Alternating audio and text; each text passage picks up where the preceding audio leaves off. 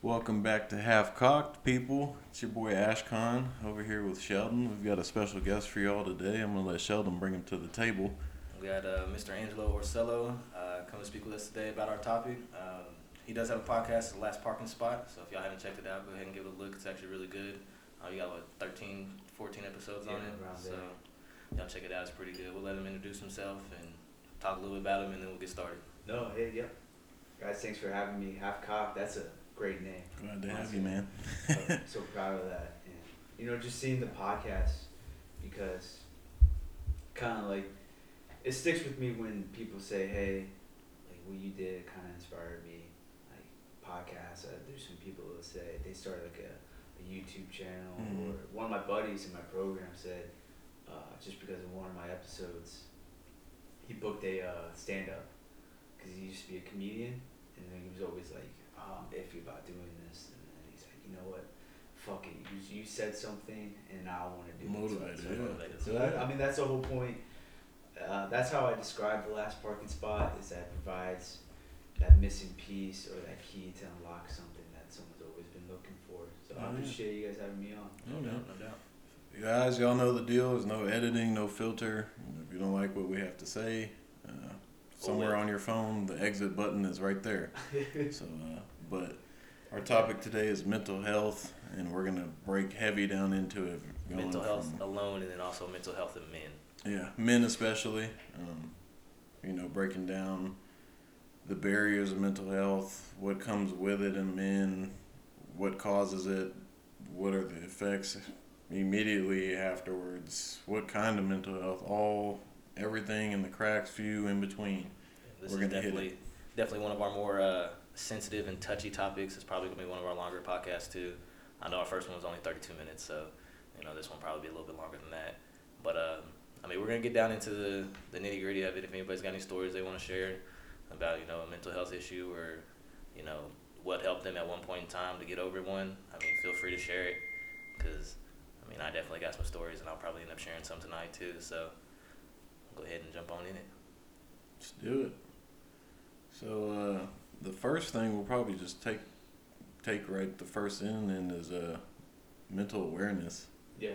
I think that's a big, huge thing because not a lot of people have it. Not, not a lot of people know what it means, and it's it's probably the number one trigger for a lot of people, especially in men. You know, it's you have to be mentally aware of what you're capable of and what other people have the capabilities of affecting your mental status and your mental state. You know, it's whether it's your girlfriend, significant other, your family, your dog, pet, work, doesn't matter.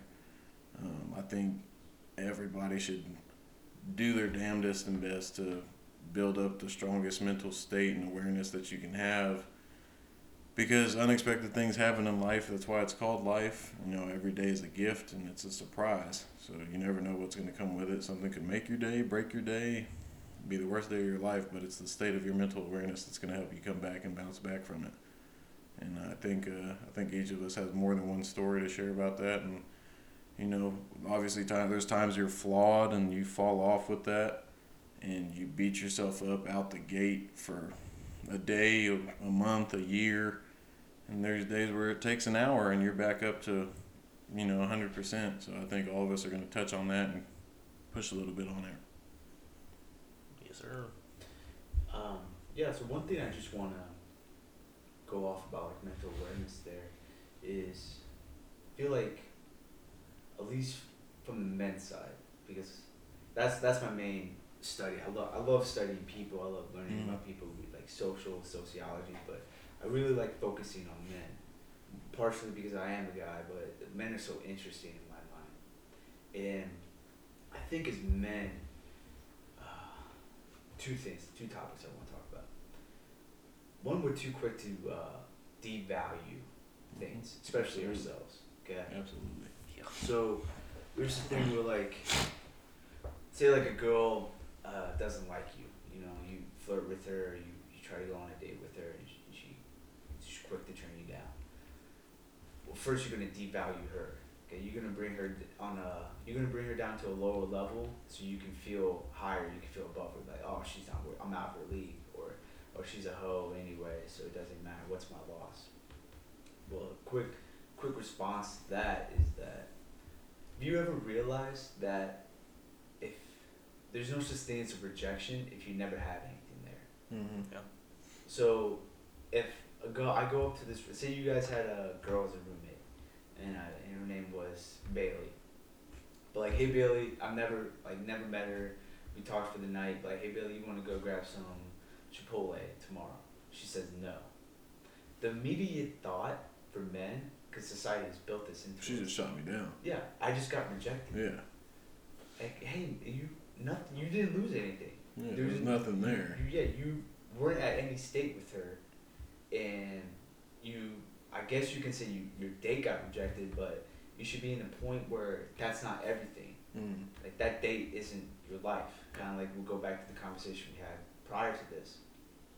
So that's a little nugget right there. And then two, which I kind of want to lead off into a conversation is the power of our thoughts Ooh, yes. the, the Yes. good, the good and the bad. And, like it does have a negative connotation. I Mm. would say is that like oh I'm having bad thoughts and this is I'm, I'm stuck. Okay, everything in life is like a pendulum. It can go back and forth. Okay, just because bad thoughts or thinking poorly or negatively got you into the situation you're in, what makes you think you can't think positively Mm-hmm. or in a good light? Yeah, and uh, I know I trust me. I understand that one for sure right now. Um, I'm literally at war with my mental thoughts every day. Um, you know, some days are better than others. You know, you sit there and you think, well, you know, I'm I'm cool. I'm me.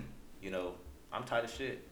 I offer this, this, and this. Or you know, I I look at myself in this light. You know, why not? And then you know, other times you have that times where you're just like, you know, damn, I'm maybe I'm not this. Maybe I'm not shit. Maybe I lack too much as this, or you know, maybe I didn't have enough of this for whatever reason. So no, I I get that a lot. Mine hit me a lot at night. So throughout the day, I'm fine. Throughout the day, I'm distracted. Yeah. I mean, I get thoughts about you know significant other or whatever else in my life. You know, I I think about it for a little bit, and then I notice that it changes my mood. And I've, I've noticed this for a while, and it's, it's always happened. Um, I used to get called out about it all the time. You know, I sit there and I'll think, like, I'm, personally, I'm a very insecure person. Uh, that's one of my biggest flaws is I'm very insecure about my surroundings. I always, What, what do you mean by that? so like, I don't always feel like somebody's better. Somebody's got something better than I do. Somebody, You got like a comparison trait. yeah, somebody, you know, this person looks better than I do, or, you know, this person's got a better, mm. better Is that in, something. like reference to someone else like looking at you, or is that like a you looking at yourself? Me looking at myself, I have a very bad. Like you walk into the room and you immediately check everyone out. Yeah. And you, you make So I have a very bad thing of, I want to be the best at everything I do. I want to offer the best in my life. I Which want is good. That's a good mentality. I want to be the best at everything. Yeah. But also, you know, I wasn't the greatest in school. So, you know, Joe next to me, you know, got a master's degree. Maybe we're hitting on the same girl or we're doing whatever. He's already got me beat because he's already got a degree. In my in my head, he's got me beat by comparison because he's already done something I haven't done, or you know that I don't have to offer. And that's one of my biggest traits. That's one of my biggest insecurity things. Is I always feel like there's something that needs to be offered. I need to offer something that somebody's not, somebody else isn't offering. You know what I mean? Like, of course, you know everybody's in school, everybody's in college, everybody goes to college. Some people don't. You know, I didn't go to college. I mean, you went to college for a little bit. Uh, my dad never went to college. His dad never went to college. So like, you know, I don't know. It's one of those things that I just I compare myself to a lot of people, and I have a very big self image of myself that I need to be this high and mighty of a person, or I need to be this big of a person. Like, you know, I'm very insecure about the way I look. Like, I need bigger muscles, or you know, I need a better job to offer more money, or you know, I need nicer teeth because dude next to me's got pearly whites all in his mouth, and I got a couple cracked teeth. Like, you know, stuff like that. I always, I always find that one thing that somebody next to me has that I don't, and then I compare it to myself, and then it gives me insecurities. Mm-hmm. With me being insecure, it affects my mood. So then, like, I can be out with you guys, and I, I mean, we've been out multiple times. I don't know if you've ever seen me, like, if we're hanging out at the bars or, you know, hanging out at Marikers or something like that. You know, if you see me and I'm just like kind of staring off into space and I look angry, like it's like, you know, I got a bunch of mental thoughts of my insecurities going on right there. Nah, bro, I'm gonna be straight up with you. like I'm a complete, completely different person. Like before March, I going back to like the conversation about comfortable. I was like in a very comfortable state Yeah. for like four years. So, as like tacky as it sounds, like I'm definitely an a woke person compared to who I was. But yeah, go on. I get Um, what you're saying. No, that's all. That's all I got. Oh, that's all you're saying. Yeah, I mean, I just I'm a very one of my you know I guess toxic traits is I'm a very insecure person. I always feel like I need to offer that little bit of extra, Well, I wouldn't say it's a toxic trait. that little but yeah, you know get I, I compare myself to everybody. Yeah. I mean it's, I don't know what it is, and you know I mean I offer a lot. I mean, you know Nine times out of ten, you if it's uh you raised that way. yeah. I mean I mean I felt like you know I always had to be. So, like I was always a. I was always the one in school that it was like, oh, if you graduate school, Mm. we'll be proud of you. Yeah. if you do this, we'll be proud of you. So, you know, when I joined the army, I was like, well, fuck it. I mean, nobody else is doing what I'm doing. So, you know, fuck it. That's the one thing I can say that I've done that, you know, my sister or, you know, my cousin or whatever hasn't done that I like compare myself to a little bit. So, what have you? Can you tell me something that you've done for the sole purpose of you doing it and not with any outside uh, influences? Like I'm doing, uh, like instead of, for example, going to the gym, working out. Is that something that you're doing for your benefit, Yeah, or doing the- it because? Recently, yes, the gym has been for my benefit. The gym has always needed to be for my benefit. Um, Does that make sense? Does that make Yeah. question make sense? so, if you want the 100% honest answer, uh, nothing. You haven't done anything that that was just like That I haven't, this I, show. I haven't done anything that I'm like, yeah, this is this is for me. Yeah. This is because I want to do it. I find something that I'm interested in that you know maybe I talked with you about or I talked with him about or Mhm. Something like that, and then I think about it for a little bit, and I'm like, you know what, that is interesting, and then I'll go do it. But like I, you know, really nothing. I mean, the army. I always knew I was going to join the army. Always, my dad had it in my head. Hey, either you graduate, you go to college, or hey, you go to the army. Yeah. So I went to the army. So you know, there's there there hasn't been like that one decision where I'm like, this is excuse me, this is strictly for me.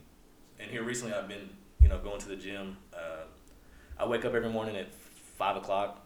That's that's impressive. I run two I run two miles. Come home, take a cold shower. Um, usually, try to read a little bit.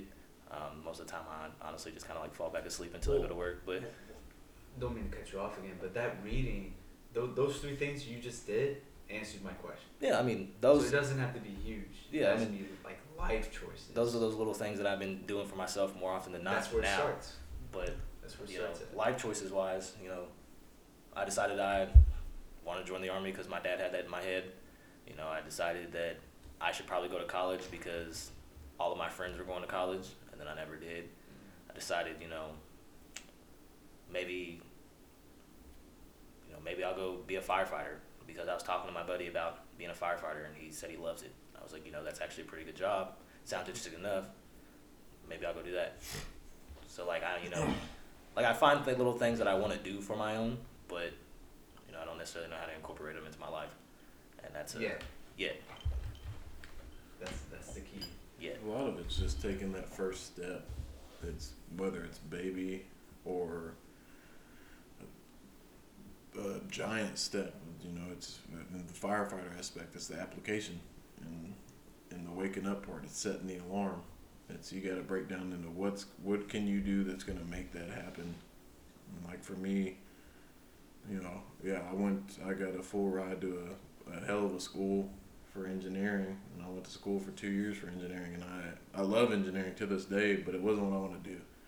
It wasn't, you know, I love that I didn't pay one penny for my dorm, one penny for any of that. But you know, I came home and I hang out with him, and I hang out with friends, and I'd see everybody else, you know, partying or doing this, and it's not that I didn't necessarily party or anything, but it was it was like I knew I had to go at the time that I knew I was going back there, which I called home. So, and I was like, you know, engineering is not what I want to do. And I had to break down to myself, and I was like, I want to be the police. Like, I want to, I had a fucked up childhood, um, none other than my own doing. You know, I had uh, good parents, they were strict as shit, he can tell you. Um, and I just you know strict parents. Every kid wants to be rebellious, and you know, mom hated it, dad loved it, but it was like, you know, you do this, you lose everything, as in like your freedom of speech, the, the way you post things, the things you post, the people you hang out with, da da da da. And I was like, you know, what am I really gonna do this? And I just stared at a computer screen for a day or two, and I was like, you know what? I'm gonna put in this application, and I was like, that's the start of it. And the next day, uh, they do a prep course, and they're like, hey, uh, when you hit submit, you change your life you know, you're you're never going to be looked at the same again when you apply for another job or anything like that. So you don't get this. They can see that you applied to do this. So, I think, excuse me, the the baby steps of just if you want to better yourself, whether it's the build up to it or the action of pulling the trigger to do it. You know, if you're waking up at five, you, you're making a hell of a move, setting that alarm the night before. Um, you know, you want to be a firefighter, you're making a hell of a move looking at the application, and better yet, submitting it. You know, you swearing in to go to the army. It's all, but it's all about the breakdown of what you want to do and why you want to do it. And I think that's a thing that uh, not a lot of people look at as like, oh, I can get this out the gate. You know, I can I can get this and do that, and oh, I'll get this kind of money, and then it's, it's like, why are you doing it? Is it really for you, or is it? Because you want that start out of Yeah. hundred thousand dollars a year Yeah. because that's your job Cause like title. yeah, cause me, people are, oh, why you want to be the police? They don't make jack shit for money. I don't give a shit about money. I, you know, based off my childhood and the way I grew up, I was on both sides of the law. It's like I want to. I don't care about money as long as I wake up every morning and I'm happy with what I'm doing and I know every day is going to be different. And I can go out there and at least change or help one person's life.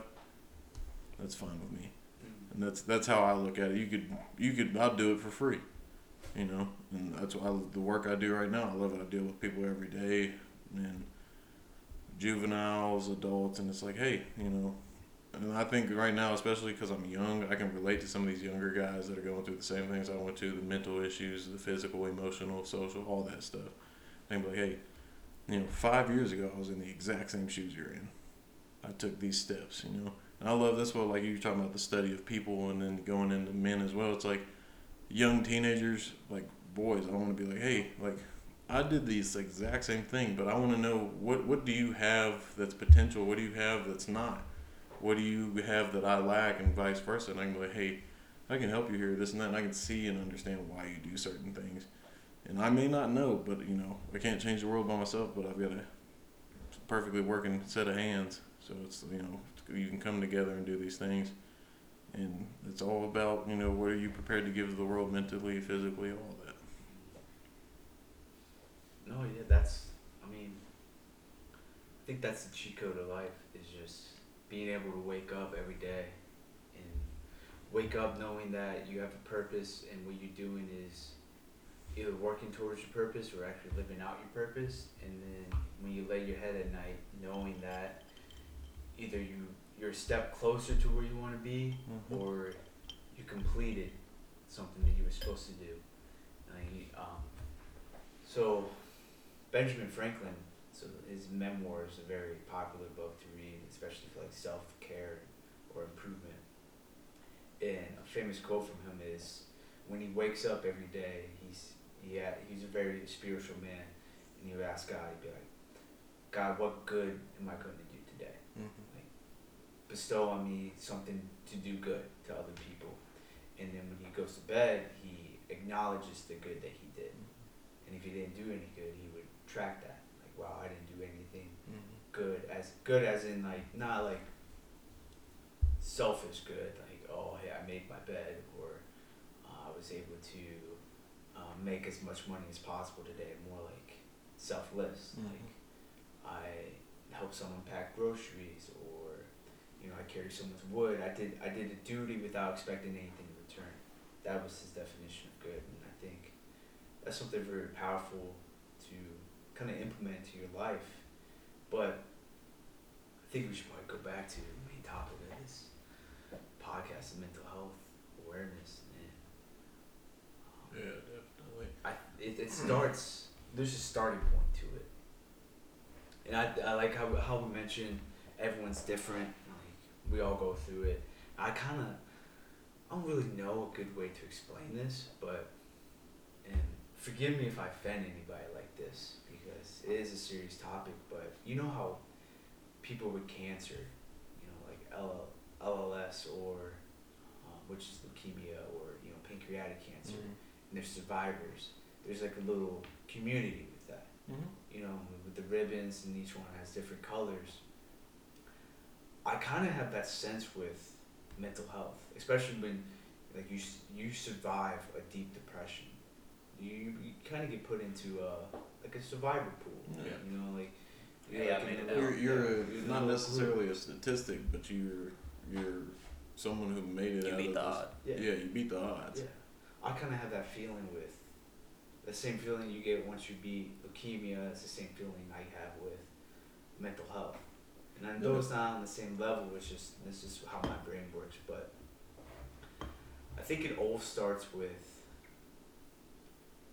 like going back to like not controlling your thoughts and like having uh, bad days, a lot of bad days and, instead of good days. But at least with me, how I describe it for people was like it was there's like a mini version of me and it starts out as the size of you know like an action figure same same exact proportion as me.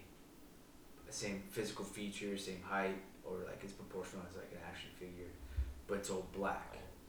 It's Mhm. completely black. It's uh, you can't see anything through it. It's like a completely black figure.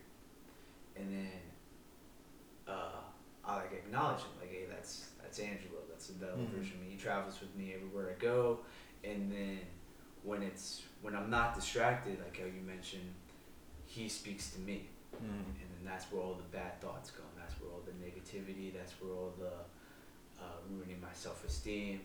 It just gets built up and built up, and as as I accept those thoughts, key word is accept. As I accept those thoughts, he grows. And then once he gets to the point that he's the same height as me, is when I'm at my kind of like the climax of depression, which I don't know if it's scientifically proven, and like I mean I just heard it from a fucking Joe Rogan podcast, but uh, what what I heard was that there's amnesia that's tied to your depression, and I believe in that because I don't remember my sophomore year and 14 Mhm. months after that. Yeah. It's a it's a blank. Yeah, I can't. definitely. I, and I you can uh, chalk it up to the alcohol I was taking or the drugs I was doing Mhm. and you know poor diet and everything like that. But I truly believe until like I'm proven wrong is that my depression led to a short term memory loss Mhm. and uh, man, so like going back to that figure, it's that it's it's he walks with you every day. He's with you. Uh, voice gets louder the taller he grows, and it's me constantly accepting the thoughts. And then, well, what at least helped me was that, because there was two points that I was at gunpoint. I was like, you know, like it's it's done. Like, well, I don't want to hear him anymore. And he was telling me this is the only way you can not hear me mm-hmm. don't and I like be bought into it obviously because he's a very convincing guy since like he bought all his like thoughts and everything like that but at least what helped me was that it was the hope that it would all be over soon and Mhm. soon is a very relatively term like like Anthony and this is this is off topic but like Anthony would be like hey I'm heading on over soon I'll be at your house soon and then that's two hours later Right. my soon is two minutes Yeah. Yeah. you know like Yeah. if someone calls me in the other room Yeah, I'll hey there I'll be soon. there soon It's Yeah, it's two minutes. I'm about to come in there. Okay. Yeah. but that that mentality applies to depression in my mind that soon is a relatively term Right. and all you need to know all I, I, how I would say is that all you need to know is that it's going to be over soon but you gotta take the steps to get there like you gotta help your brother out Right.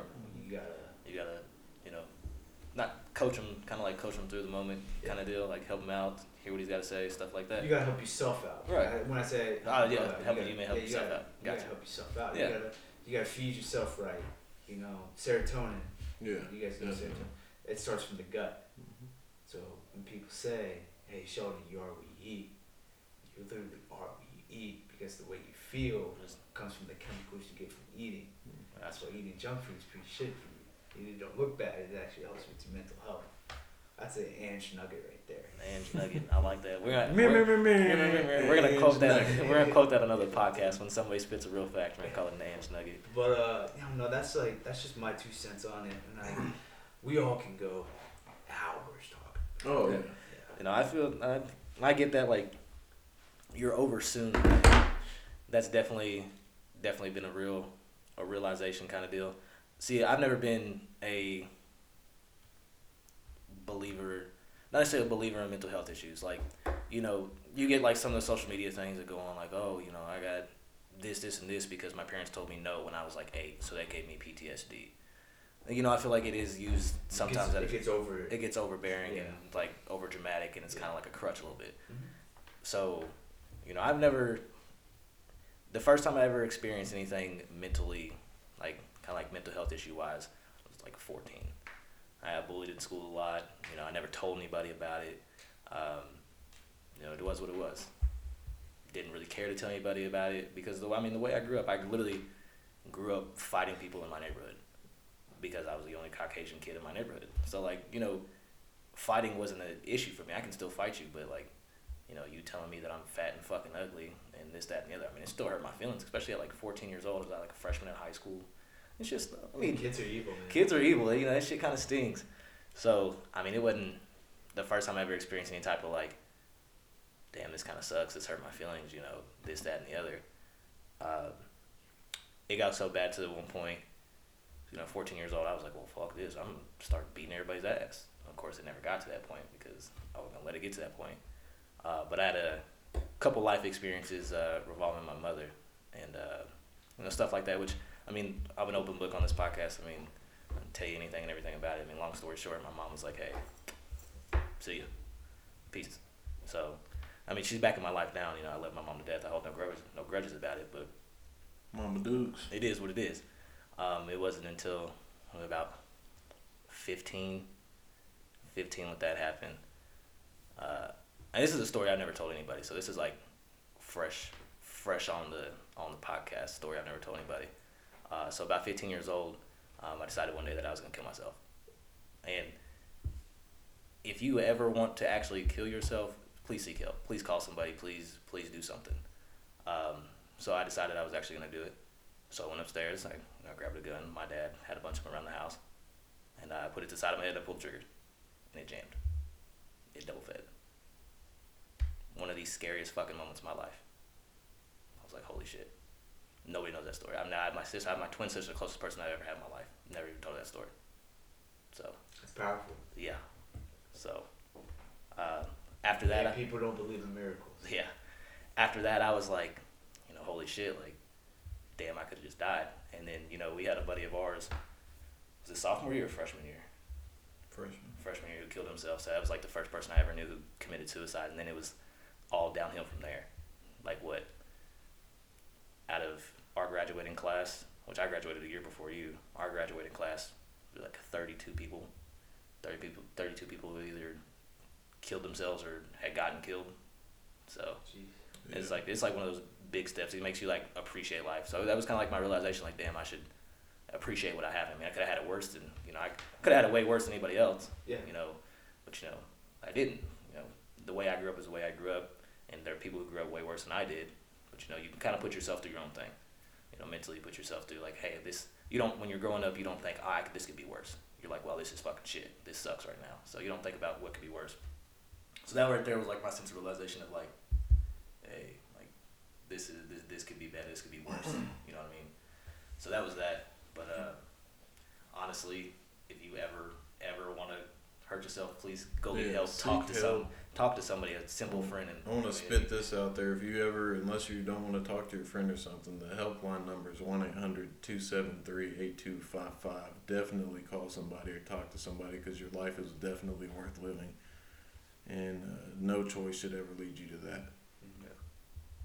I mean, then you understand the power of like what a friend can do. So Yeah.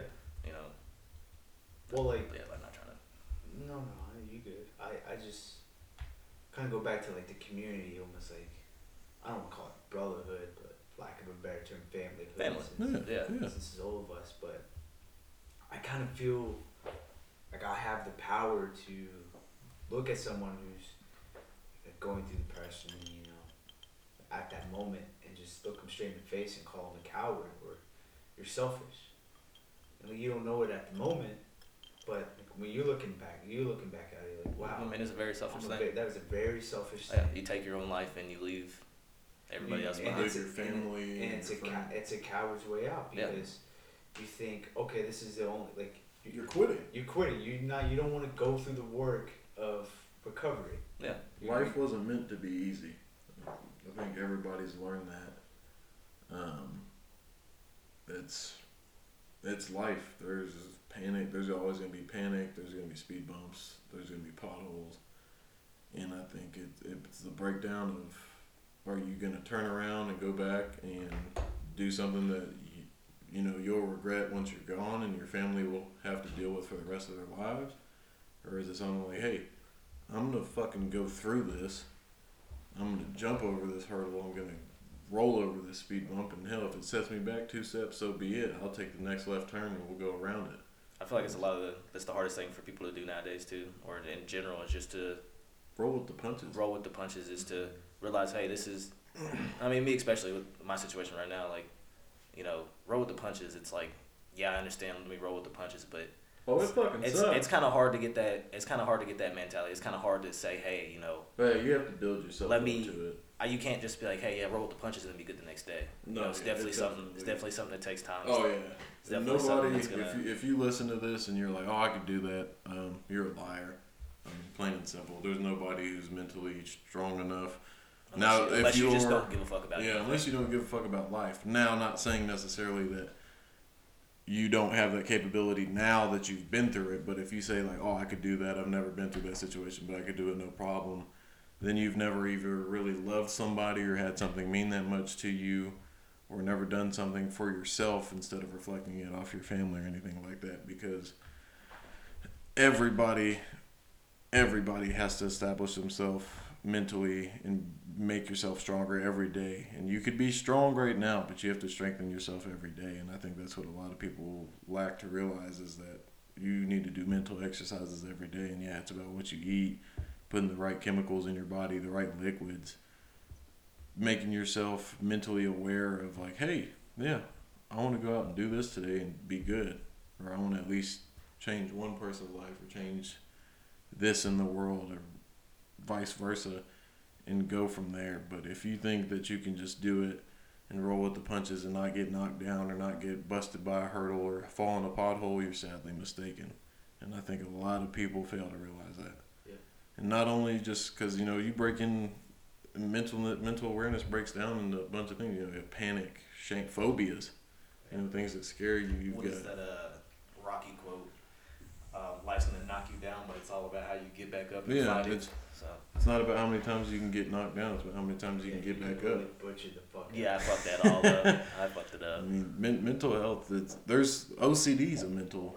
You know, Yeah. it's a I mental mean, there's thing. definitely a lot of- eating disorders, anxiety, stress. It's all. I mean, if you're a person who says you've never struggled with some type of mental health issue, you know, I You're feel like. I feel like that's kind of a lie. And I, I mean, I was that person. I was like, you know, I've never never had to struggle for anything because I suppress everything.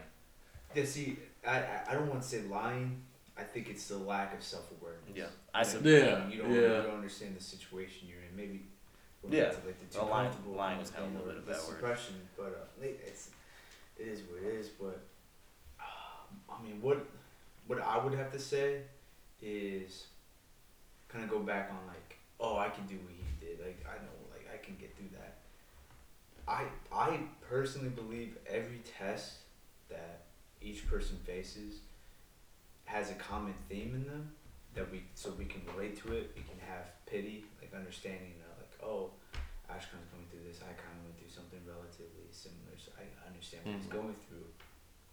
Each test a person goes through has that same a common theme, but each test is personally designed for that person to make them stronger. So that's why I don't really understand the whole well, like oh he oh what he's going through that's so simple. I can easily go Mhm. through that. It's his it could be like a let's just put it like on a scale. His, for example, Sheldon could go through like a level two. Yeah, Uh, test. Yeah, That, but that level two test is a level ten to somebody else. yes, Yeah, exactly. you never. That's why you never know what somebody's going through unless you're going to be the person to ask them and help them. You can't judge them. You know. That's what I definitely agree with that. There's always a common. There's a common test, but you don't know the depths of. It's personally designed. Yeah, for them. Yeah. Yeah. And yeah, a lot of situations people hate. I mean, I, I know for a fact he hates his situation. I hate his situation for him. He hates my situation. I think no one likes a a weakening mental situation, Uh-huh. but it's it's how you take it. And you know, I've been trying to instill in him. You know, take all this stuff negative with a grain of salt. Take note of it, but use it as fuel, and we're gonna burn it, and you're gonna become this person. I can't tell you what to do with it because what I do with what I would do with it may be the complete opposite of how your mental state and body will take it. But it's like, hey, I did this. Run it through your head. Run a couple tests. You have errors. You know, it's not about how many times you get hit. It's about how many times you're gonna get back up. And you know, if it fails, get up and do it again. And I think everybody should be aware of that because it's something that you have to do and sometimes you need to put yourself in those situations. It's like hey how strong am i really you know mentally? How if somebody was to say this to me where am i at? Because like you know middle school for me was i wanted to kill myself. There was a one guy in particular i mean i got bullied all throughout of it. You know i i was skinny as hell back then. I had a huge nose and everybody was you know just roasting me. My your nose is this and that and your I thought about your Gazoo Naku picture. there's a so when I went to the Army Academy, there's a my drill sergeant made a hellacious picture of you remember Gazoo from the Flintstones. Yeah. So he like perfectly edited my face into Gazoo Oh. Naku, and so my last name's Naku, and he's like, "Oh look, it's Gazoo Naku." But I rolled with it and I loved it. It was funny as hell. It just sucked because like he'd print out pictures, and like I'd walk into the barrack after we had a GI day or something, and the barracks would have pictures of Gazoo Naku all over it. And I was like, oh shit. So I'd get in there first and try to rip them all down. And he'd be like, nope, half right face. We're trying to destroy my property and stuff like that. But Damn. Like middle school, man. This is one of those things you can think about and laugh about. Yeah, it's like, that you're older. and especially, yeah, like then I thought it was funny too. I mean, I was like, damn, he's kind of making fun of me, but it's like, it's the drill sergeant. What are you going to do? Like, but now I look back and I'm like, it's just hilarious. But then, you know, I break it down and I'm like, I hate bullies, but at the same time, I thank that guy, not for bullying me, but for making me realize like my mental state was weak, and I wanted to take the coward's way out, and I wanted to do all these things and leave my family with hurt and all that because I didn't care. I was like, I just don't want to be made fun of anymore. I didn't love, I didn't like going to school at all. So I was like, I was in love with the fact that I could, I could take my life and just be done with all this, and I'm glad that he made me the my he ta gave me my test. You know, someone else's level two test for me was a level ten, and I you know I'd get off the bus and I'd take up until the very last second before the bell rang that I had to be in class. I'd avoid the hallways that I know this guy would be in and this that and the other. And finally, about the eighth grade, I was like, you know what, fuck this. You know, and I, I made myself realize you know people are gonna say things till the day you die, whether it's bullying or they don't like you or some of these people want to be just like you and they want to belittle you so they can become better than you and this and that but it's like okay i'm going to take that with a grain of salt and i'll use it and i'm just going to keep doing the best version of myself that i can be and if that's a problem to anybody else i mean. Be I, i'll tell anybody you know people are like you know i was talking to one guy out and i tell people this all the time i told him in the street he was like man i want to be like you when i grow up and i was like no don't ever be like me be better than me I don't want you or your little brother or your don't ever be like me. Be the best version of yourself that you can be, and ten times beyond that. And when you get to that, go another ten times beyond that, and keep going. Because what is perfect? Find find me one thing that's perfect. Can't. So that's why I would tell people. Until the day you die, strive to be the best version of yourself that you can. And for men's health, it's I tell myself every morning, I want to be a stronger mentally, physically, emotionally man than I was yesterday. I'm glad you brought up the men's health. That's a little, got a little stats for you right here on just mental health. It's an Ange health. nugget. Ange nugget. So, That's a whole chicken tender. 84% or 84 men a week take their own lives. Did y'all know that? 84 men a week. 75% of suicides are men. Yeah. 25% of the men that live with mental health do not get it, do not get help. Yep. And uh, was it 25% of men also live with mental health issues? So you mean to tell me? I mean, men's mental health is mental health alone is a big thing, but you know, I also feel like men have a strain on their mental health. I mean, with society and everything, Yeah. you're you're told that you you have to be the provider for the family. You have to work this kind of job to support this kind of family. You you know you have to be the biggest, the best, the baddest, the strongest. The you know there's really not any time. You know, and I feel like as an adult man, like there's really not that time for you to sit down and break down like, you know, not necessarily break down, but like sit down and like be alone, like have that time to think and figure out figure out your thoughts because you're always ripping and running. I mean, you have to you have to figure everything out. You have to be the provider, the supporter, the I think a lot of that This, has that, to do the with other. social stuff, like social media, man. Like everybody, you know, you look up to these celebrities, so-called YouTubers, and all this stuff. It's like, oh, they have the perfect life. They have this badass hot girlfriend, huh? fuck you, Jake Paul. Yeah, and it's like, you know, I want to have that. I want to have this. He doesn't have a worry in the world. Da da da da da. He's got money, and it's like, okay, that that was his test, and he took it to run with that. But it's like I feel like, not all hundred percent social media has led to this, but it's like, oh yeah, like it's led to where you should be the guy who your girlfriend comes to, your wife comes to, your family comes to with their problems. But it's like, who do you go to? You know what? What happens when you look at yourself in the mirror and that's like shout out to David Goggins. You know you your challenge mirror. Yeah. You look in there and you're like, the first post-it note he tacked on there. What the fuck are you doing? You don't know. Also, men are more likely to take their lives during the holidays too. Yeah. Yeah that's so much. So, I kind of got an edge nugget for Oh. all this. When you guys gave Man, me a we're little- you were dropping, Me dropping me me you me. dropping nugs on guys, us you guys tonight. gave me you guys gave me a little bit, a lot actually a lot of stuff to um, unpack. But so I'll go first with kind of just like a sociology um, perspective from from both angles, from uh, how you were talking about, um, you know, this how society, the standard society set for men, and the social media aspect. So I'll first start out with uh, society. So it all stems from. Uh, we can all agree that we're the product of our parents, Mhm. parent or parents, which single family or both, whoever, however you were raised. But we gotta un- also understand that your parents are the product of their parents. Okay, and this all stems from the atomic family. Are you aware? With, are you familiar with the atomic family? So basically, atomic family gets its name from the Cold War Cold War era, where uh, the white picket fence family. You know, the American dream. Right. The dad's the breadwinner. The mom's the domestic wife, Right. and she takes care of the kids. And that's all it is. The dad comes home and he uh, his laundry's done, the house is clean, and dinner's gonna be ready in five. And then uh, he doesn't, because he works so much, he works so hard, he doesn't have enough time or energy to take care of the kids. That's what the wife's for. And then slowly, as society progressed, women role expands outside of the household and it goes into um, the workforce. Okay. This is where you see the introduction of like nannies and Yeah. daycares and shit like that. But the dad, the dad role never really changed because he stayed the breadwinner and he pounded that into the son.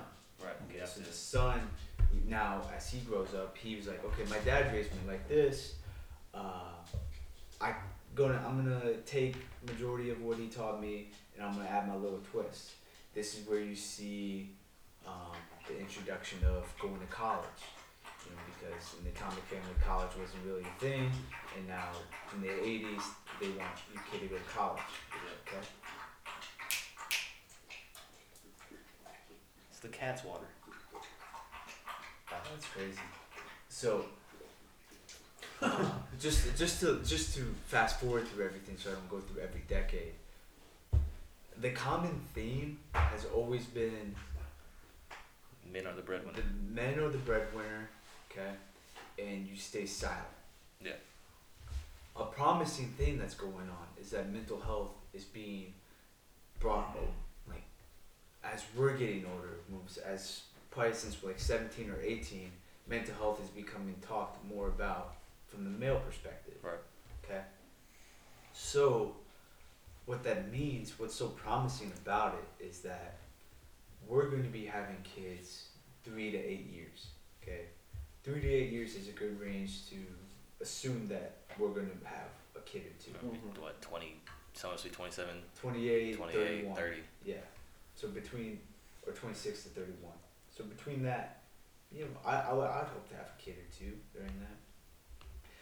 But I, th- I see a,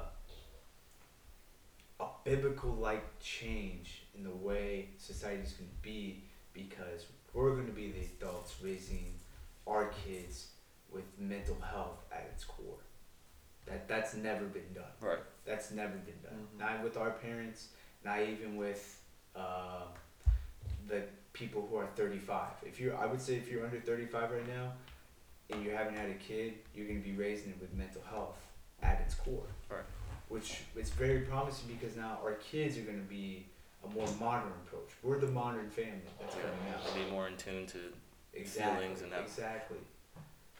And so that that's like that's that's the transition. And I mean, like it had to happen for us to get here. But going on to uh, the social media part of it, I think I think people are. I hope people are starting to figure out that social media is just a highlight reel of Mhm. everything you see.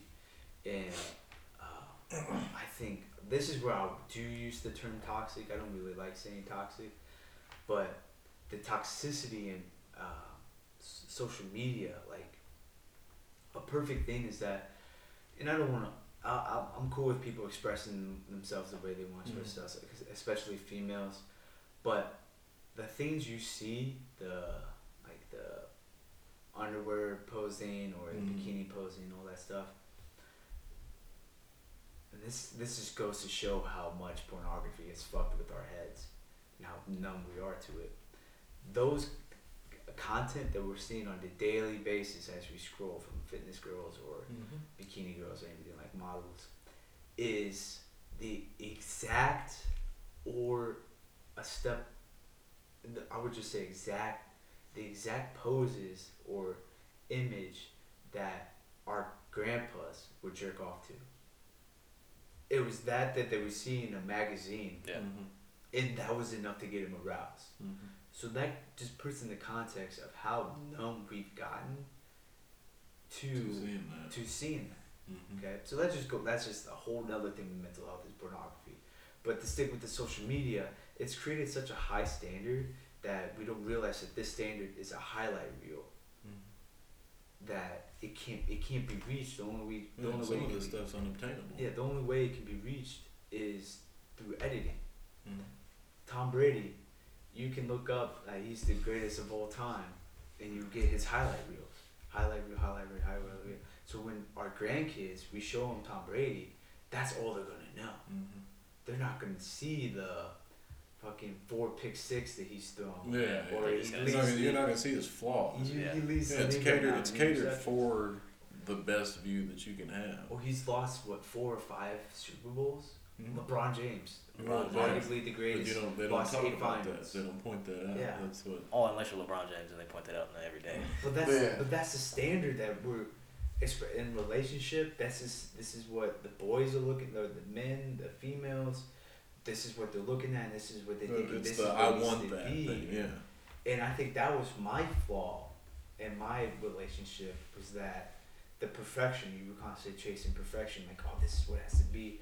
I got comfortable in the highlight reel, and but so did my partner, and we were like thrown off with like what's this what is this trouble that we're facing Yeah. what is this conflict that we're having Yeah, yeah. they don't talk about this mm-hmm. what's, Yeah. what's this bullshit why something must be wrong if Yeah, we're going through yeah. this it, it's, it blows it's the most interesting thing to Yeah, me it's it's very it's beyond interesting. It's you know how do you establish a relationship off of you know say take Jake Paul for example. The man has a girlfriend every other week. Beautiful. And it's like, damn, like oh I want that. So okay, the first thing you're doing right there is you're basing off of looks. Yeah. Then you're basing off of how does he have so many women? How did you know, how does he have this money, these houses, these cars? And it's like why? Why do you need that? Why can't you know you go to the mall, you go to a restaurant and you're like, Hey, you know, how are you? My name's so and so. You know, we gonna grab a drink. If not, no, no biggie. Da da da da da. You know, and nowadays it seems like that's not good enough. It seems like a true, A, A true, true person. person. isn't isn't what's yeah. wanted. It's like, oh, I want, I want a man who You want a million dollars. has has a country club membership and does all this. And not not saying all women are like that or anything like that, but it's just like a lot of. It seems like more more than not People are more interested in the fact now of having pleasures than they are having a real person. Yeah, and it's for me, and I, for I believe everyone at this table, it's the human interaction. It's the human nature. It's the human senses. You want the feel. You want the talk. You want the you know, for people the love language. You know, words of affirmation, all that stuff. You want all that, and not to just you know lay in a bed and go, go straight to TikTok, go straight to Instagram, and look at all these people who are expressing things that aren't reachable. Which is not saying that you know you can't have these things. You can't have money, nice cars, all this stuff. It's just you should never want to be like somebody else. You know, kicking back to saying you know be the best version of yourself that you can be. Social media has made it to us where you know, oh, so and so doesn't have any tan lines. So and so has a you know a fat butt. So and so has a, a you know a curvy waist and excuse Luna's burp right there.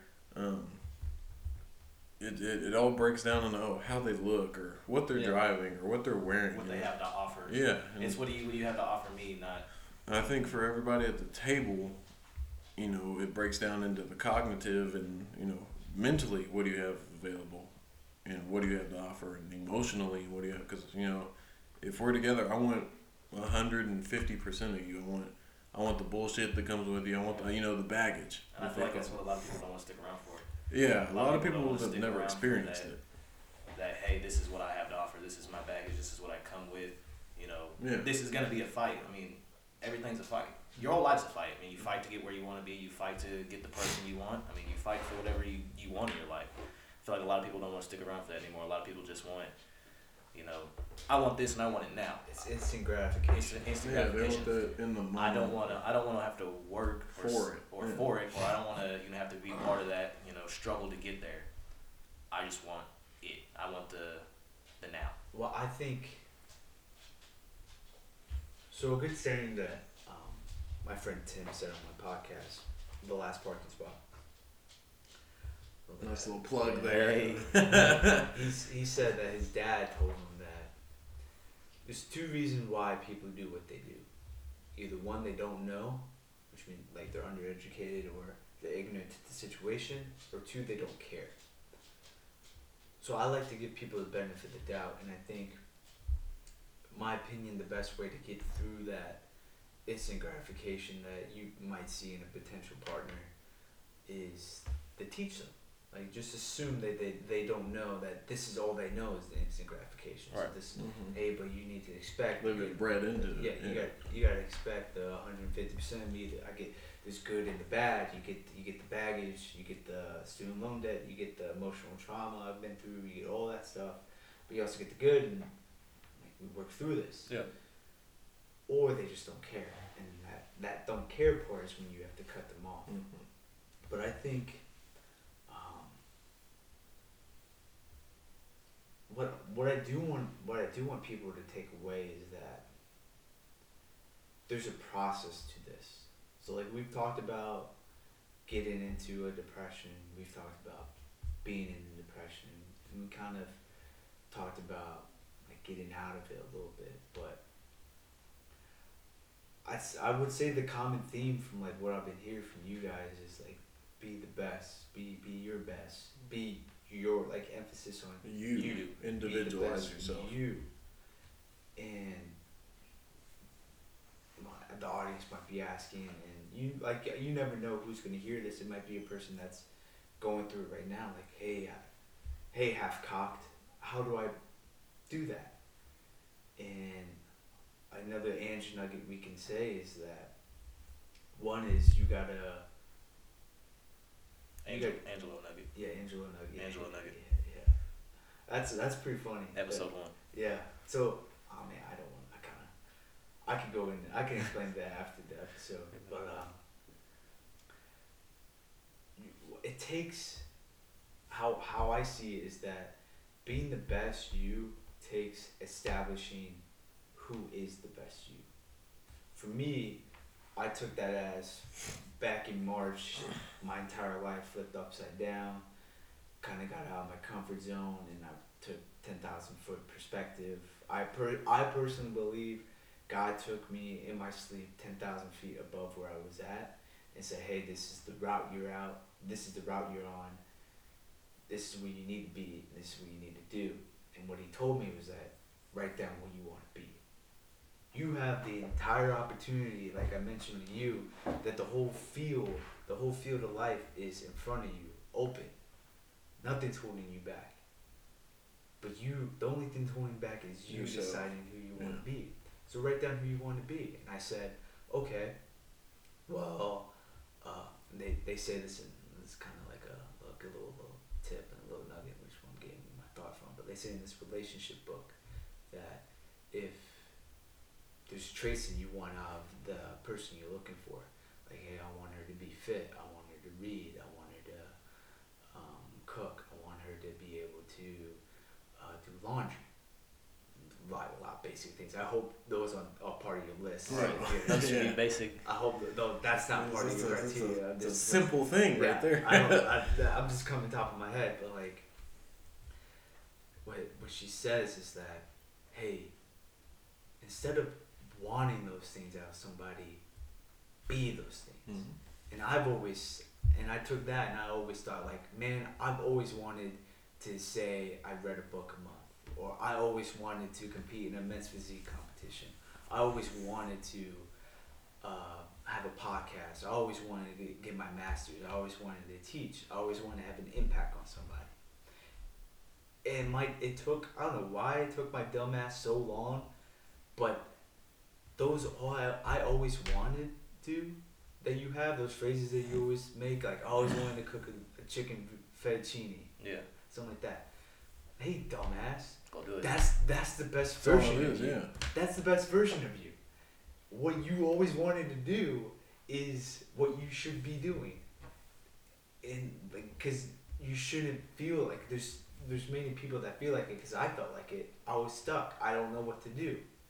It's what I always wanted to do is what you should be doing, and that's the step that you should take into becoming in the recovery phase of your depression is becoming who you want to be or the recovery phase of a fallout or a um, life turns upside down and you don't expect life to go the way you want it to go. That's the open field.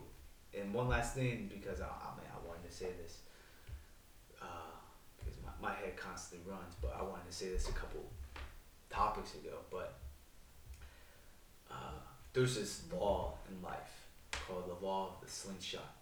Okay, so from a personal pers- uh, like from a person perspective, you're in a slingshot. Okay, I don't know if you guys like play. There's this game in Kid Next Door on Cartoon Network where you slingshot a gerbil, and you gotta go through all this shit. This is what I think of. So you're constantly pulling the gerbil back, which will replace it with you. All this pullback and all this tension is fired from a job. That's a pullback. Um, girlfriend broke up with me. Pull back. Uh, loans are coming out. Pull back. Uh, just broke my foot. Pull back. You're getting all this tension from pulling back and back and Mhm. back and back and back. And what happens when you pull a slingshot all the way back? It's it's fucking ready to go. It's Mhm. ready to go. And the only thing that's stopping it from going is you pulling the lever. Mhm. And one last thing, and I already said it, but a phrase that I really like is Sheldon, if I, if I told you to stand on that counter right there, that's probably about five foot tall with the chairs you're standing on, Mhm. and we'll the ceiling so you don't bump your head. And I told you, I tell you to get up there, and you get up there, and I'd say jump. What's the next thing you're thinking of? Personally, Yeah. What, what, what's the first thing that pumps in your head? You you jump it from five five and a half feet. action, jump. Yeah. So you, you jump and, but that's the thing. When we get to that level, and I'm telling you to jump, you're not thinking of What happens? school. You're not thinking of money. You're not thinking of the bills. You're not thinking about the girls. You're not thinking about car. Not thinking about all this other stuff. You're thinking about how the fuck am I going to land and be safe. Yeah. That's why I encourage people with their careers, with life. Is get on that fucking. Let's raise it up to 15 feet so you can kind of hurt yourself. There's a little risk to it, but when you jump, think about how you're gonna land, not the not the other bullshit that's gonna life's gonna come around. Because it's always it's always gonna be there. Yeah. So why the fuck not just go with what How- you want to do? How am I land? I like that. Yeah. I like that. That shit comes from I, I don't know if this was if this is gonna be on the podcast or anything. That but that comes from that all comes from me wanting to be the best version of myself. You know, all this. oh, all, all this yeah, is we gonna be don't on- yeah, we- edit, uncut. Like Well, I- I everything y'all know. are I hearing didn't know. is But like going going to the best version of myself. That like the seeds I planted in March and April are being. s- I- sprouting, growing. No, it's like you reap what you sow. Yeah, Okay, so the, absolutely. the You're seeds I, sowing the seeds I sowed in April, March, April, and May are being reaped, and the best part is by other people. Mhm. Like the advice I give out, it's all because of books I read and studying I did to benefit myself. The it's being received. the fitness thing is like I've had so many people reach out to me that they wanna, you know, better themselves. You know, like hey, you inspire me to take the change. I think, I think one thing that people don't realize is how much power they have to inspire people. Really. Yeah. Anything you do can inspire somebody, good and bad. There's like, great power comes great responsibility. Shout out to Ben Parker. You have the power to inspire people, and this ties back into mental health because I, I feel like I could say for all of us. When we're at the lowest of the low, we think we're worthless. We have no value. Mhm. That idea that you can inspire anybody at any moment is so powerful, meaning that you have that in you because you're human, your heart's beating. And as long as your heart's beating, you have that power to inspire people. So don't give up. Because why would you want that to go to waste? Exactly. Exactly. Look at that. Look at you dropping little little Angelo nuggets on us. I, I like to call them the Caniac combo because I haven't had the Caniac in a while. So I'll be Oh, I bet dropping you're it. hungry. yeah, I'll be dropping it to other people. let, let them have the love. Oh man, it's pretty solid. I mean, we got some good, some cool things out there. Like like we pointed out, and whether it's me, Sheldon, Ange, reach out. Yeah. Whether it's it's us, your friend, reach out to somebody. Whether you know, even if you're not in the suicidal state, if you just need to talk to somebody, you know, call, text. Hey, I really, and you know, at that same point, you can test out your friend group. You can test out your family. Like, you know, who can I come to with this? Who do you really trust? Mm. then you can instill in them that hey like you know this is on my mind. Have you ever been in this situation? What can i do? When you were in it if they have been what did they do? Like i was telling Sheldon earlier you know it's trials and tribulations. You go through it. A lot of times it works a lot of times it doesn't but it's what's best for you. And like angelo pointed out earlier you know everybody can have the same test but it's what level of test you're going to take. And you know every person's going to have the angel and demon on their shoulders. And it's you know which route are you going to take? Which one can benefit you the best and not everybody wants to go with the best choice at first i know i think everybody here at the table nobody's gone with the best choice best choice a time or two and you know you look back at it and you're like shit what the fuck was i doing but now you're now you're like god damn like i saved myself and you learn from it you take it, all of this stuff you know you take your suicidal thoughts you take your depression you take all your mental state and you're like damn that made me who I am today, and that'll make me who I am tomorrow. But I'll be better than I was today. And I think everybody just needs to take that and roll with it. You know, roll with those punches. And uh, be the best version of yourself that you can. I know that sounds kind of cliche, but it's like, what does that even mean? And we can't define it for you. We can only define it for ourselves, and so can you. You know, I, I can tell you, hey, be the best fucking version of yourself possible. Okay, what are you? You have to start at that. Who am I? And go from there. And I think, you know, I think we'll definitely. I think we need to have like a part two and part three of this for sure, I'm down. because it's uh, I mean, how far along are we in right now? But an hour and fifteen minutes. So, oh, an hour because we're gonna take the other 15 minutes out. No, this is new. Oh, is it? Yeah. Okay, cool. but I mean, we can keep talking. I mean, if y'all want to do a part two and part three of the mental health, we can definitely do that. We can. Oh, I think we th- ought to have like a three, four, five, six. Like Yeah. there's there's just so many Cool. I breakdowns. mean, we can start up on a new topic or something. Bullshit around for a little bit if that's what y'all want to get into. I'm cool with wherever you guys want. yeah, let's take it off the the not so serious It's not so serious topic. All right, so uh, I met Angelo what, two and a half years ago, two years ago. Yeah, we said. So, I mean, I've definitely seen like the ups and downs of, you know, personality wise and stuff like that, which we can always bring it into a part two and a part three. But uh, that house I used to live in, three four six, Yeah, that shit was wild. to be. That was one of my favorite places to be. yeah. One of my favorite places. No, to be. that that dude, that was my. So I was the head of all. That was I was the head of that house. Yeah, Did you you came to three four six a couple times.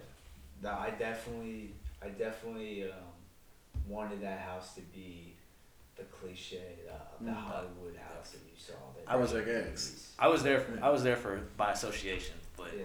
um, y'all I, definitely. I wanted to be. Well, first I had to like clear up the name because like it got busted for cocaine and shit like that. It was like it was like a bad house to be in. So I was like, you know, I could take this on. I could make something out of it. And eventually I made it too. And fucking, I felt like I talked, brought it to the peak height of three four six. Like yeah. everyone knew about three four six. Like people I didn't even know come up to me. Like, That, my bad. I didn't cut you off. get, There have been times where we'd have what, or y'all, I was just there by association, but like parties on like Saturday and stuff, like game day. There'd be people I knew from growing up that I know damn well y'all didn't know, and they Yeah. they would pop up and they'd be like, "Yo," and I'm like, "What the, the fuck are you That's here?" what I'm all about bringing people together. Yeah. You know, I'm so I so I kind of have this thing. This is how I know I'm different, right? Because I dream about my wedding. Like I'm, I'm like I'm hyped. I do that shit wedding. too. Yeah. You're like Me I know too. my shit's gonna be fucking I do fire. that So I shit guess I'm not that different. uh, no, you different. I, I so I had this thing about my wedding, like yo, like how funny would it be that like I bring people together and I guess like they hook up and like kids and then you know like people gonna be like, hey, we met at, At Angelo's wedding. Hell yeah. That would be so wild. That, I had that mentality Bringing people together. at three four six. I'm bringing all these motherfuckers together because like, they gonna. yo, like we met at three four six. Like, like I did that dumb shit at three four six. Yeah. Like I got I got this at three four six. Like forever. I'm I may never talk to these people ever again. And one thing they're gonna come up to me is like, hey, like I did this at three four six. Yeah. And like you're goddamn right. I provided that to you. Mhm. I was just I always I was always happy about being a provider to somebody. My greatest beer pong story is ever at three four six. What happened? uh, it was was it game day? It was one. I think it was basketball too, and it was 2000, 2018, 2019, something like that. And uh, so we're sitting there playing, and this is like one of the bigger, like the bigger of the parties that y'all had, because you know usually the same group showed up, you know the RSTC kids and all that stuff. Usually like the same same amount of people showed up, and I just don't know what it was. I guess it was just the right Saturday, and it was fat. Like everybody and their mother were in there. So you know, we slapped the ID on the table. So you know, I got next, and you know, I had uh, my partner with me at the time, and uh, so you know, we're we're about to play. We're about to have a good time. So we're playing, and these, these guys we're playing hadn't been off the table for like four or five games, hadn't been off the table, and they're like, all right, our throw. So like, all right, cool. So they hit, you know, they hit the match, they go to throw. These motherfuckers did not miss a cup until we had one cup left, and they both missed. So I was like, all right, bet, watch this. Boom, hit. She hit, balls back. I hit, she hit, balls back, heating up. Boom, on fire. She hits, on fire. Boom, balls back. So she throws, misses, and I'm like, watch this, watch this. I got this. Boom, boom. I just nail every cut. Every cut. This is my greatest beer pong moment ever. Like I've never like that was the closest to college I think I've ever gotten. Cause like I hit the game. I was I looked at her. I was like, "You ready?" And she was like, "Yeah." I was like, "Boom, game." Walked away. Everybody was like, "Oh shit!" Like this was like this was the greatest college moment I ever had in my life. I've never been to college, so I was like, this is like, this is the college like moment I wanted. It was like my greatest beer pong story. Yeah. No, I mean, it's cool. I I mean, I like it. I like it a lot. I like that I was able to. I'd say I, like it was a whole group thing, but I think what what sh- what shows my maturity is this is why I encourage with a lot of people, especially that um, always think about three four six is that that's like a closed chapter, kind of like high school. Yeah, Like I, I've never It's really, behind you. yeah, I never really liked the idea that. Yeah, it's gonna be cool if people come talk to me about three four six and like that's a memory, but. I I just I with high school I don't like it when people just bring up high school memories right. and and they make it think that that's like their highlight. Yeah, that's like, oh, this is Like I rather I rather talk about like it's cool like it's cool to reflect on it. Yeah. Because there's it's a memory, it's a part of your life. Like three four six is part of my life. I even have a fucking tatted on me. But it's like a closed chapter as well. yeah, That I don't live there anymore. right. Yeah. It was like, this is this is my place for now. It went when you went. Yeah. Yeah. Exactly. Yeah. Exactly. And so I just think I, I encourage that for everybody in every situation, whether it's like an old job or, you know, a lot of people when we graduate from universities. You, Leave it where you left it. like you don't want to be. I mean, I don't want to say you don't want to be, but like, you know, those adults are fifty years old that kill for another day to be at a tailgate. Yeah. Oh yeah. Oh yeah. Yeah. The people like peaked peaked in like high school and college. Like those those were the And like that's the, all they think about Yeah. now is hmm. I'm an UK alumni. Yeah. Everything's UK. yeah. You know, screw I screw my really job. I'm a I'm a. UK alumni. Like like yeah, I, I feel like you should live it in the moment as much as possible, and then when it's done, it's done. done. The past is in the past. Yeah. It is what it is. You leave it where you left it and It's a on lot. to the next. It's a lot easier said than done, though. Oh, definitely. Definitely. Absolutely. Fucking Yeah, definitely. I, absolutely. de- I definitely say that. Because there's even you could be years away from it. You'll have a day where you're like, "Fuck, like, I miss that shit," Yeah. you know. Or you'll be around, you know. We lived together. Damn, they, him and Ezel, who you met earlier, had an apartment, and I felt like I, I didn't even live there, but I felt like I lived there because I was there time. all the time. Yeah. And so, like when all three of us are together, it's like, damn, I miss that apartment. Yeah. And then four of us got a townhouse. They so turned when into the- five of us. Yeah, it would turn into five of us, and when all four or five of us are together, it's like I miss that shit. Yeah. But it's like at the same time, like we grew from it. You know, each of us Yeah, got significant others and stuff, and grew into that. But it's it was like, like it was like like you said, it was like that chapter. Like this is like the chapter of my life. You know, I enjoyed it, but it was fun while it lasted. while it lasted, and here we are moving on to the next one. So I mean, definitely, I, I think it plays a lot into the friendship too, because like, hell, I mean, we've known each other for five or six years now. I've known Too fucking long. I've known Ezel since hell we grew up together, and I've known the uh, the other roommates since kindergarten, JJ. So like everybody's been together for like The a long years, time, yeah. years. So like Some of us used to not like each I other. did, not, I, did not, I did not like this man. I hated him with a passion. He fucking hated me. I hated him. He was in Was the, he the bully? Were you the bully? No, he was just- Yeah, he was the bully. You No, know what, Angelo? that. He hurt my feelings. he did a lot of dumb shit with my brother, and I didn't like it. And He thought I did a lot of dumb shit with his brother. No, that you did not like it. So I was like, you know what, I don't really like him. And then we hit it off whenever we, you know, were older and you know came came into each other's lives after that. But uh, yeah, no, we. And I think you can kind of like vouch for it a little bit too with the three four six house. You know, when you get that chapter in your life and you get, to get all those roommates and you know you have that fun time, you're like, this is great, this is great. But then you kind of get like a little bit older, or a little bit more mature, and you're like, well, I kind of want to do my own. I want my own place, or you know, I don't want to live in a house with sticky floors, or you know, a house with four or five men. Mhm. You know, where you're cleaning and doing dishes every day and stuff like that. Because I mean, I had five male roommates. You had seven, Seven of us. seven of them, seven of y'all. us, something like So I mean, you know, shit gets messy, shit gets dirty. Then you don't have your own space, you don't have your own personal space, you know, stuff like that. And I, I think it like plays a lot into when we moved out of our townhouse. It was kind of like a little falling out for us. Like everybody Oh, kind of. that's that does happens Yeah. because, like, um, like you don't realize how you don't realize how much of your friendship is built on just proximity. because you're there. Mm-hmm. Yeah. Yeah. And I mean, that's like how it you're was. dependent, kind of. That's how it was Yeah. with us. We we moved out. You know, we both got significant others. damn near about the same time. You know, we moved out, they moved out, stuff like that. And then we- we didn't talk for like what, seven or eight months. I mean, on and off. on Like, and we, off. we like, didn't like we didn't see each other. see we each other. level. Yeah, we Yeah. Went, like we went from like you know texting every day, sharing locations. Yeah. You know, hanging out every day. What are you doing this weekend? Let's hang out. This and that and the other. To like, hey, checking up on you. You good? Yeah, I'm straight. And that'd be like the conversation. So I feel like you know a lot of times you get that chapter where it's like, you kind of like lose those friends, but then you kind of gain them back a little bit as well when you're like more mature. Excuse me.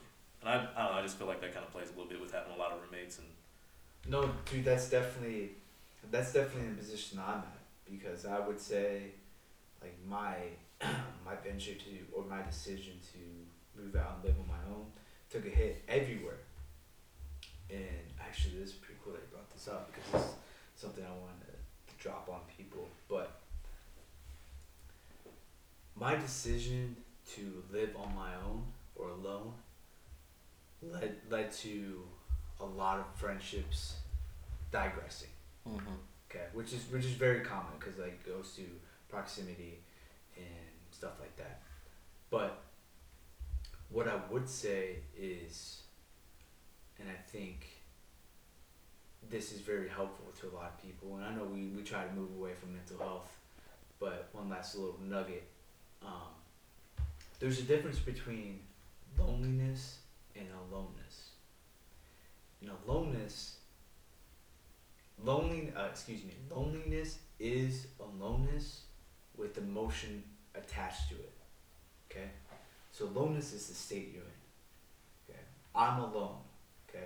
I'm alone in my my apartment is single bedroom i like i, I treat it like my temple actually. Like when i get into it i already lit my candle before i left like my dishes are already clean my bed's already made Don't you know Every- not to leave a candle in an apartment burning? uh, yeah, no, it's like it's like in a perfect spot. Oh, Like, it? nothing, nothing's gonna happen. like it's not gonna get knocked over. Let it burn. or It's like fire 101. but uh, but uh, so when I when I every time I enter it, it's like a temple. It's a peaceful place. Okay, but I also understand that I have to take the certain precautions to make it a temple because it can easily become uh, like I don't want to say depression, but a dark place A dungeon. like a dungeon. Yeah, yeah, yeah. Dungeon would be a good term. That like I'm trapped here. Like it can it can become a regretful place. That's the loneliness. That's the emotion attached to it with being alone. So I encourage people to. Goes back to positivity. Like take everything you have with gratitude. I take I start I start my day. I wake up at four thirty now because I have to get because I have to wake up at that time to be able to accomplish all everything I want to accomplish in a day. So I get up at four thirty and I'm immediately speaking to my God, which uh, if you have a higher God, I would encourage you to speak to that. Um, and in that conversation, I'm immediately grateful for this day because You woke up. I woke up, and two, what really helped me so much is that the idea that I know or I remind myself that there's people out there praying for what I have. It may not be my exact position, but I know, I damn well know there's someone praying to have a bed, there's someone paying, praying to have a pot to piss in, someone's praying to have a job, someone's praying to have clothes, water, you can name it. Whatever you have, I fucking promise you someone's Somebody praying. wants it. know. Someone's praying for that. So grateful. I'm grateful to have this. And then I spend my time meditating. My meditating brings me down. It calms me. It sets me ready for the day. And then I complete all my little simple tasks. You know, among us, like I do my I do my little making my bed, I cook my dinner, and do all this little dumb stuff before I head out the door. It's those little things that sets me up for success. Right. So when I come home, it's a temple, not a dungeon. And I don't know how that tied into three, four, six, but I would say uh, the growth part. Yeah. I have a so I have a hard time. Uh, like, I'm not the guy I used to be anymore. I think. Yeah. I think I've I've shown that. Not not not not that I was trying to prove it, but it was just You can tell you're you you're different. I'm a different person. Yeah. So I've been having a hard time, like, with the with the moving out on my own. People only know me, and like the quarantine doesn't doesn't really help either. But people only know me as the guy that was down to go Drink all day. on Mondays. Yeah. You know, dollar wells Dollar and Wells, shit can Sundays. Shit can Sundays. You know, tailgate. Logan, if you ever listen to this, bring your ass back so we can do shit can Sunday. the guy that would set up all the three four six parties and you know the guy that was down to drink all the time yeah have a box of pizza um, fuck hoes for lack of a Oof. better term do all this dumb stuff and so i have a hard time because i have friends that that's the only way they know me so Yeah. that, that's what they bring up that's like so that new knew you that knew you isn't you know the people only know that that Ange Yeah. or that Angelo Yeah. or to you Ange at that time Yeah, so yeah, yeah. people don't necessarily know This is a Christian podcast. Yeah. Watch your fucking mouth. Oh, my bad, my bad, oh, my bad. people people know you know Ange exactly the, or the group of people that you used to hang out with or you know whatever else they know Ange they don't know Angelo exactly I, I get that Which, which is which is tough because you know, like a little teaser into my own podcast episode, the last parking spot. That's twice. drop it Damn. you need to, Keeping track. Me, me, me, me. you That's need to twice. trademark that That's twice. But I don't know if y'all heard that, but it's called the last parking spot. Three times. But Three of them. I uh pretty sure it's four I said it earlier yeah yeah four. Uh, might as well make it five. The last hey parking there it spot. is But uh, what I was gonna say is that. Tho- so those memories that that's that's the purgatory between comfort the past and the present Yeah. yeah, com- comfort. There's nothing wrong with growing.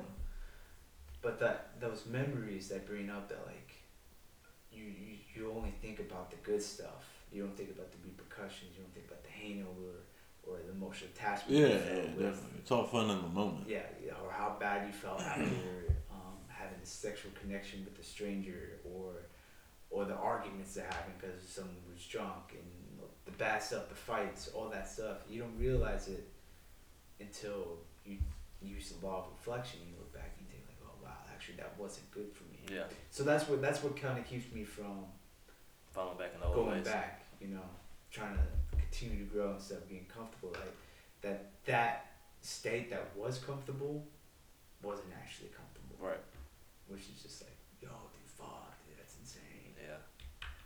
there you have it, folks. Don't be comfortable. Hey, like Future said, bitch, don't get too comfortable. Don't get too comfortable. Don't be sorry, ho, be careful. Oh man. Anybody got anything else? No, I mean, I I would. If we're closing it out, guys, I had a great time. Yeah, I had a hell of a time. We're definitely gonna do this again. I Yeah, think we're gonna do it branch off. Yeah. Two, three, whenever, four. Yeah, whenever you guys want me to come back on, I'm here. Hell Yeah, yeah, we, we appreciate it. We expect five uh, plugs in your next Yeah, fine. podcast. Y'all, y'all go check. Nashville, Nashville. But, Go uh, check out Half Cocked. But yeah, once once again, Oh, shout oh, out to my podcast. Yeah, and podcast, yours. okay. shout out to Angelo, and yeah, definitely check him out. His podcast is called The Last Parking Spot. You're available on Apple Podcasts. I'm on everything. He's on every platform. Podcast, Yeah. Spotify, YouTube, YouTube. whatever you want. I've listened to it in its entirety, so I'm gonna go ahead and just go out and tell y'all to go listen to it because it's really good. Cool. Yeah. Thank you. Half cocked. Hey, Yeah, we appreciate y'all for listening to Half Cocked, and uh, we'll see y'all see next y'all next episode. time, boys.